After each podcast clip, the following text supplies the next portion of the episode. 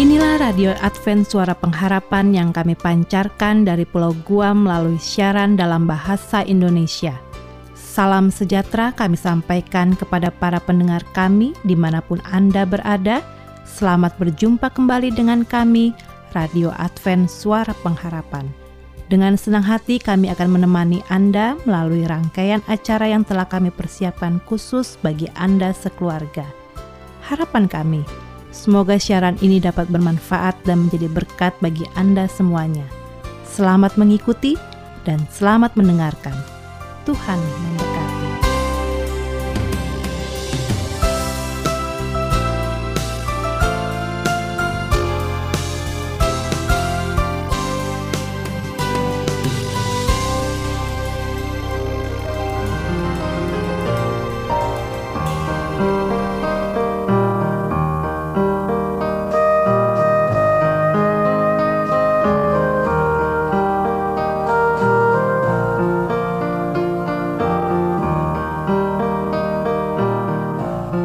Kasih untuk Anda pendengar Radio Advent Suara Pengharapan yang sampai saat ini masih terus mengikuti acara kami.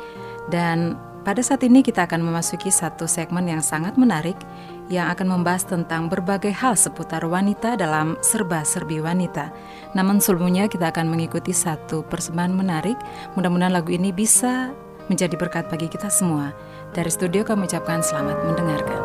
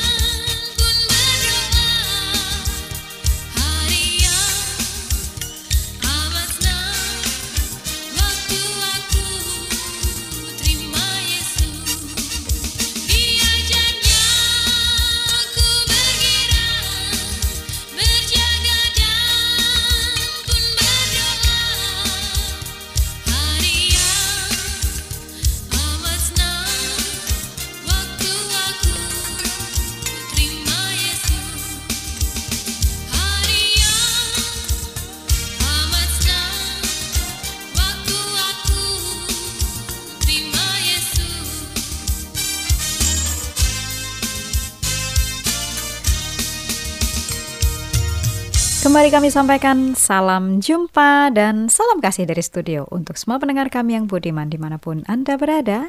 Dan secara khusus karena ini adalah ruang serba-serbi wanita, saya akan menyapa semua rekan wanita di mana pun saat ini berada dan yang saat ini bergabung bersama dengan program kami.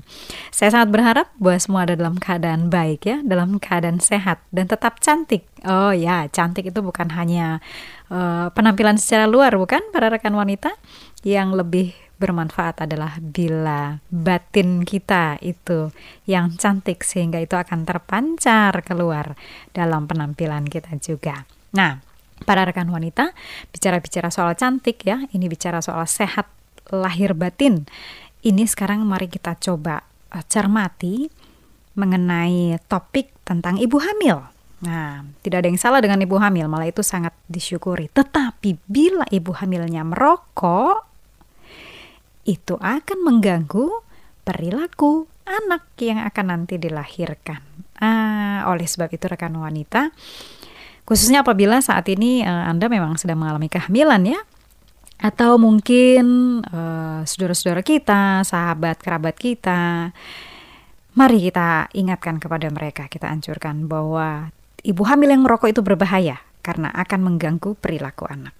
Karena kebiasaan merokok ini kan sudah diberi peringatan ya bahwa itu akan mengganggu kesehatan janin. Dan ini juga bukan hal yang main-main. Memang sekarang ini menjadi kontroversial, apakah karena kepentingan politik, kepentingan uh, sistem dagang dan lain sebagainya, tetapi kita saat ini lebih fokus kepada kesehatannya. Jadi penelitian bukan cuma satu ya, ini sudah banyak sekali penelitian yang menyebutkan bahwa eh, merokok pada saat hamil akan menyebabkan gangguan perilaku pada anak.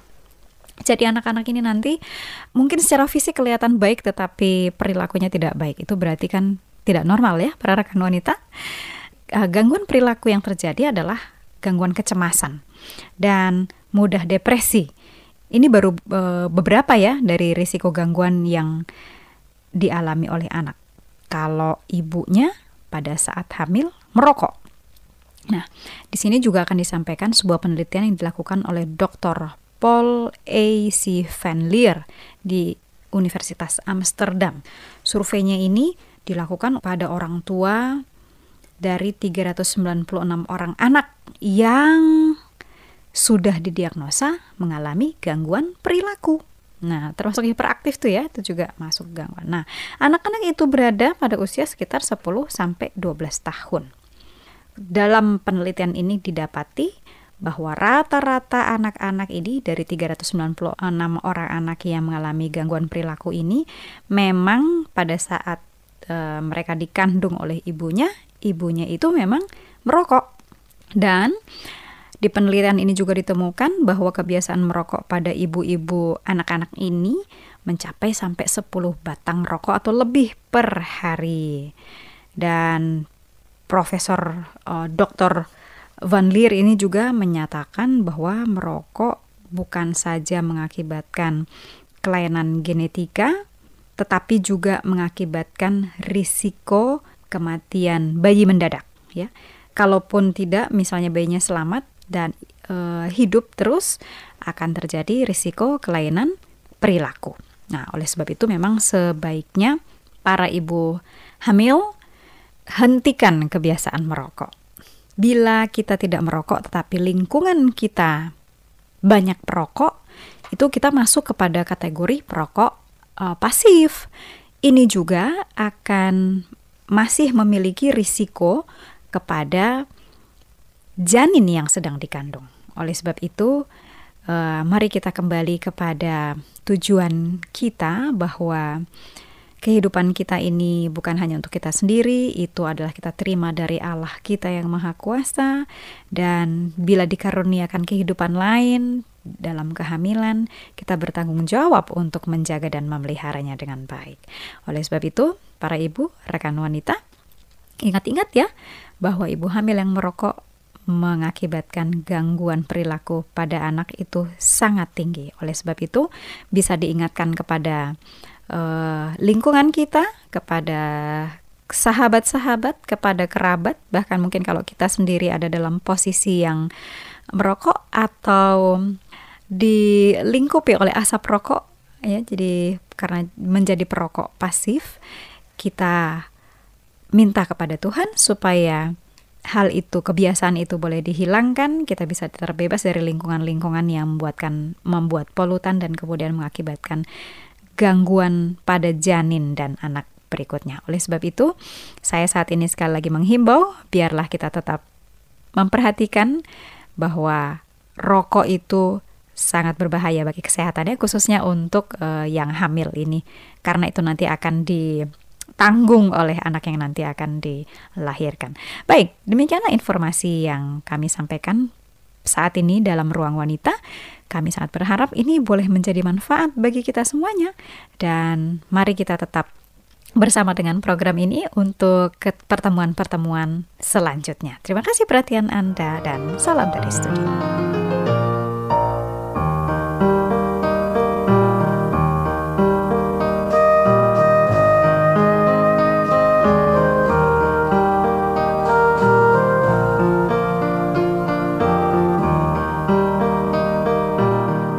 Saudara pendengar demikianlah acara serba-serbi wanita yang telah kami hadirkan ke ruang dengar Anda. Kiranya acara tadi bisa menjadi berkat bagi kita semua dan sampai jumpa pada episode berikutnya.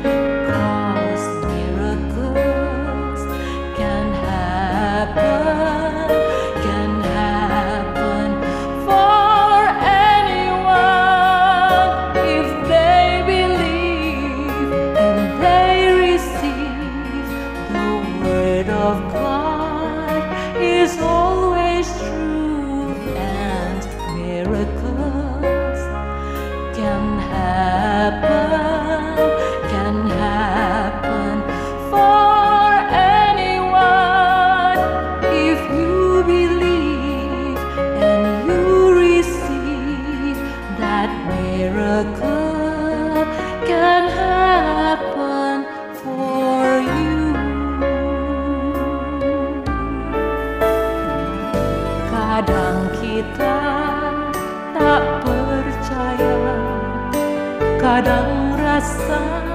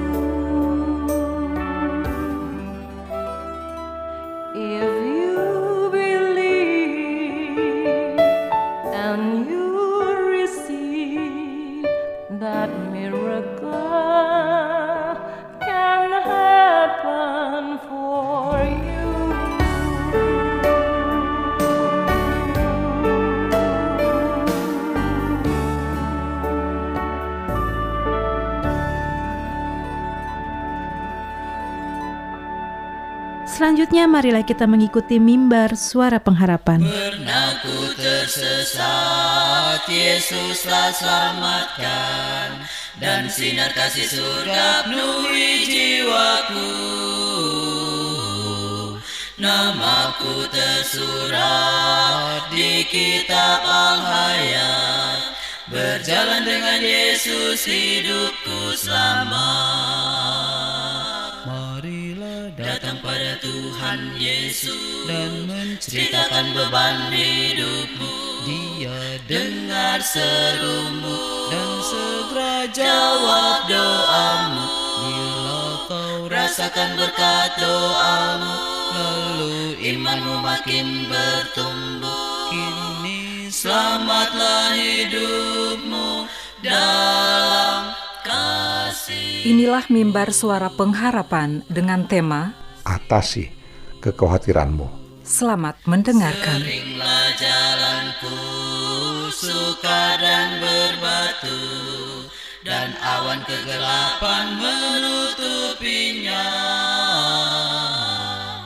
Tetapi Tuhanku cahayanya tentu. Oh pintalah kepada Yesus selalu. Tuhan Yesus dan menceritakan beban hidupmu. Dia dengar serumu dan segera jawab doamu. Bila kau rasakan berkat doamu, lalu imanmu makin bertumbuh. Kini selamatlah hidupmu dalam kasihku. Salam saudaraku yang diberkati Tuhan. Kita patut bersyukur karena pada saat ini diberikan kesempatan untuk mendengarkan firman Tuhan dalam acara Mimbar Suara Pengharapan bersama saya Pendeta Toga Simanjuntak dengan judul pembahasan kita Atasi Kekhawatiranmu. Atasi kekhawatiranmu. Nah, saudaraku, yang lalu kita sudah pelajari masalah-masalah waktu itu kenapa bisa timbul karena merasa ketakutan sendiri dan memikirkan negatif dalam dirinya. Nah, sekarang saudaraku, kembali kita lihat pada ayat inti kita, Matius 6. Kalau sudah baca, saya anjurkan sudah baca di rumah, Matius 6 ayat 25 sampai 34. Tapi saya baca ayat 25 saja. Karena itu aku berkata kepadamu, janganlah khawatir akan hidupmu, akan apa yang hendak kamu makan atau minum, dan janganlah khawatir pula akan tubuhmu, akan apa yang hendak kamu pakai. Bukankah hidup ini lebih penting daripada makan dan tubuh itu lebih penting daripada pakaian? Nah, ini tegas Tuhan katakan, jangan khawatir. Nah, so, saudara, yang lalu sudah saya katakan bahwa ada dua ini sikap orang yang khawatir itu. Pertama, dia bersikap positif, dia sanggup mengatasinya, dia merasa kekhawatiran itu adalah tidak melebihi kekuatannya. Dan dia tahu bahwa Tuhan selalu campur tangan untuk menolong dia keluar dari permasalahannya. Tetapi ada orang bersifat negatif. Dia hanya melihat masalah itu terus, masalah terus, masalah terus. Sehingga dia lupa bahwa akhirnya menekan dia. Nah sekarang kita lihat ada tiga jenis kekhawatiran yang muncul dalam hidup saudara. Sesuai dengan Alkitab kita aja. Kebutuhan hidup. Ya, kebutuhan hidup masa kini. Ya, seperti makanan, minuman, pakaian, rumah, mobil, kebutuhan sekolah, dan lain-lain. Itu dasarnya hidup sehari-hari. Sehingga orang selalu khawatir. Bangun tidur sudah berpikir was-was, apa yang akan kami makan? Lalu yang kedua, kebutuhan hidup. ya Dalam misalnya seperti orang yang merasa tertekan dalam kemiskinan. Dia rindu untuk ingin menjadi kekaya. Jadi tidak merasa mensyukur. Tidak mensyukuri keadaannya saat ini. Ini bahaya sekali suaku. Dia tidak mensyukuri apa yang yang ada padanya saat ini. Jadi yang dia pikirkan adalah uh, bagaimana supaya bisa lebih kaya. Jadi khawatir akan kemiskinan, ya kebutuhan hidup kemiskinan. Lalu yang ketiga adalah kekhawatiran akan futuris masa depan. Mau jadi apa saya nanti ini? Mau jadi apa anak saya nanti ini? Mau jadi apa keluarga saya, saya ini? Mau jadi mana? Apa? Selalu bertanya mau jadi apa? Jadi apa? Jadi apa? Itu akan terjadi. Nah, itu yang sering masalah uh, dalam kehidupan saudara. Jadi kebutuhan sehari-hari, kebutuhan hidup, lalu kebutuhan hidup dalam hal bagaimana takut jadi miskin, ya tidak mensyukuri itu apa yang ada padanya uh, setiap saat, yang Tuhan berikan, lalu kemudian masa depan, futuris, ya, dia khawatir. Nah, tahukah saudara, orang yang khawatir itu akan membunuh hidupnya lebih cepat daripada sebelumnya, daripada yang sebenarnya bisa lebih panjang usianya. Ya, saya pernah melihat ada dua orang pasien dirawat berdampingan rumah satu rumah sakit. Saya ketika bicara sama mereka berdua, Pak Bapak ini sekitar usia 50-an paling itu, yang satu si A selalu mengeluh, selalu ini. Tiap suster datang mengeluh. Siap suster dapat mengeluh. Siap semua selalu mengeluh. Tidak ada yang benar jawabannya. Dan semua mengeluh. Tiap saat sakit, ini semua mengeluh. Tapi pasien yang satu selalu tersenyum. Dia pada datang, terima kasih suster sudah datang berkunjung. Dia bilang dia tersenyum. Apa kebetulan dia kasihkan dengan tersenyum saya boleh nggak suster dapat ini, begini, begini. Dia tersenyum. Ya. Jadi dia uh, rasakan bahwa kebutuhan itu pasti ada, tetapi cara meminta pun dia selalu dengan tersenyum dengan gembira. Nah, saudaraku apa yang terjadi berikutnya? Pasien yang si A ini selalu khawatir terus, selalu yang cemberut, marah segala macam. Tidak lama dia meninggal karena ditekan perasaannya tekan itu, perasaan khawatirnya itu, pengomelannya itu menekan akan segala metabolisme tubuhnya, menekan jantungnya, paru-paru, semua tidak ada yang bisa damai di hatinya, eh rusak. Jadi semua sensoris akan tubuhnya itu sudah rusak semua, ya tidak bekerja dengan baik lagi. Nah itu sentiasa aku. Jadi khawatir itu akan membunuh engkau, membunuh dirimu secara pribadi, keluargamu, ya bahkan masa depanmu. Jangan khawatir saudaraku. Masalah memang selalu ada, selalu ada, karena itu sudah terjadi sejak dosa di Taman Eden. Orang miskin dia terlalu khawatir ya mau jadi apa aku nih makan apa apa aku begini terus nggak ada makan dan minuman. Kalau orang menengah makan di mana ya? Di mana makannya? Apa yang bisa kami coba apa uh, resapi dulu nikmati. Kalau orang kaya, halo makan makan apa? Apa yang kita makan ini? Siapa yang kita makan? Dengan siapa kita makan hari? Dengan siapa? Ya, di mana kita dan makan apa kita kombinasi apa yang kita semakan di yang tempat yang mewah di mana dengan siapa kita makan di sana selalu itu bertanya jadi kekhawatiran sebenarnya tidak punya pelalasan nah kenapa orang selalu merasa khawatir itu alasan dalam hidup itu adalah karena dia merasa tidak akan pernah mendapatkan jalan karena dia terlalu fokus kepada kekhawatirannya terlalu fokus kepada masalahnya terlalu fokus kepada khawatir tersebut sehingga dia merasakan tertutup semua jalan keluar dan tidak ada satu simpul tali ataupun jalan yang bisa menuntunnya keluar dari khawatirnya. Dia merasakan semua orang meninggalkannya. Dia merasakan tidak ada solusi. Itulah satu masalah yang cukup berat dalam hidup saudara. Harus ada satu solusi bahwa khawatir ini hanya bersifat sementara dan tidak melebihi kekuatanku. Dan Tuhan selalu ada bersamamu, menolong. Lalu kedua dikatakan, kekhawatiran tidak pernah memberikan kepuasan batin. Ingat, saudaraku, tidak memberikan kepuasan batin. Dia selalu menekan saudara, mengatakan saudara salah, saudara tidak akan mampu, saudara akan percuma melakukan ini, itu, segala macam. Ya. Lalu ketiga, kekhawatiran tersebut tidak akan pernah memberikan pertumbuhan iman. Semua sudah boleh baca tuh Matius pasal 6. Tidak ada memberikan pertumbuhan iman dalam hidup saudara jika saudara selalu khawatir. Nah, saudaraku, jangan pernah saudara merasakan khawatir itu menjadi membuat saudara lebih apa tertekan jangan. Nah, saudara, nanti berikutnya saya akan ulas satu kali lagi. Ini tadi atas khawatirmu yang bagian pertama. Dan nanti berikutnya bagian kedua. Nah, saat ini saudaraku, jika saudara mau didoakan ataupun ada hal-hal yang saudara mau tanyakan bagaimana untuk merasa mengatasi kekhawatiran hubungi kami saudaraku. Tim pelayanan mimbar suara pengharapan. Dengan penuh sukacita kami akan selalu melayani saudara dan berdoa. Tuhan berkati doa dan harapan kami. Amin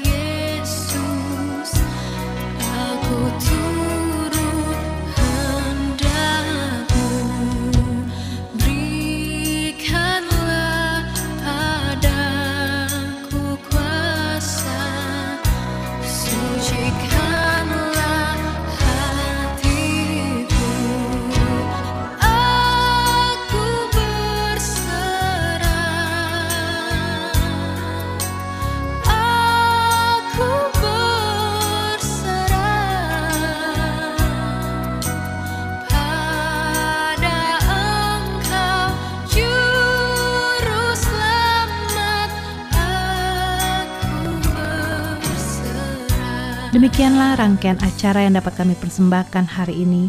Dan apabila Anda mempunyai pertanyaan atau ingin mendapat pelajaran Alkitab penemuan baru, silakan menghubungi kami dengan cara mengirimkan surat ke alamat Radio Advent Suara Pengharapan, PO Box 8090, Jakarta 12810 Indonesia. Telepon 0821 1061 1595. Alamat email awrindonesia@yahoo.co.id. Anda juga dapat bergabung di Facebook kami, pendengar Radio Advent Suara Pengharapan, juga Radio Advent Suara Pengharapan. Terima kasih kami ucapkan bagi Anda semua pendengar kami yang setia. Kita akan berjumpa kembali pada waktu dan gelombang yang sama esok hari. Salam kasih dan sejahtera Kiranya Tuhan memberkati kita semua.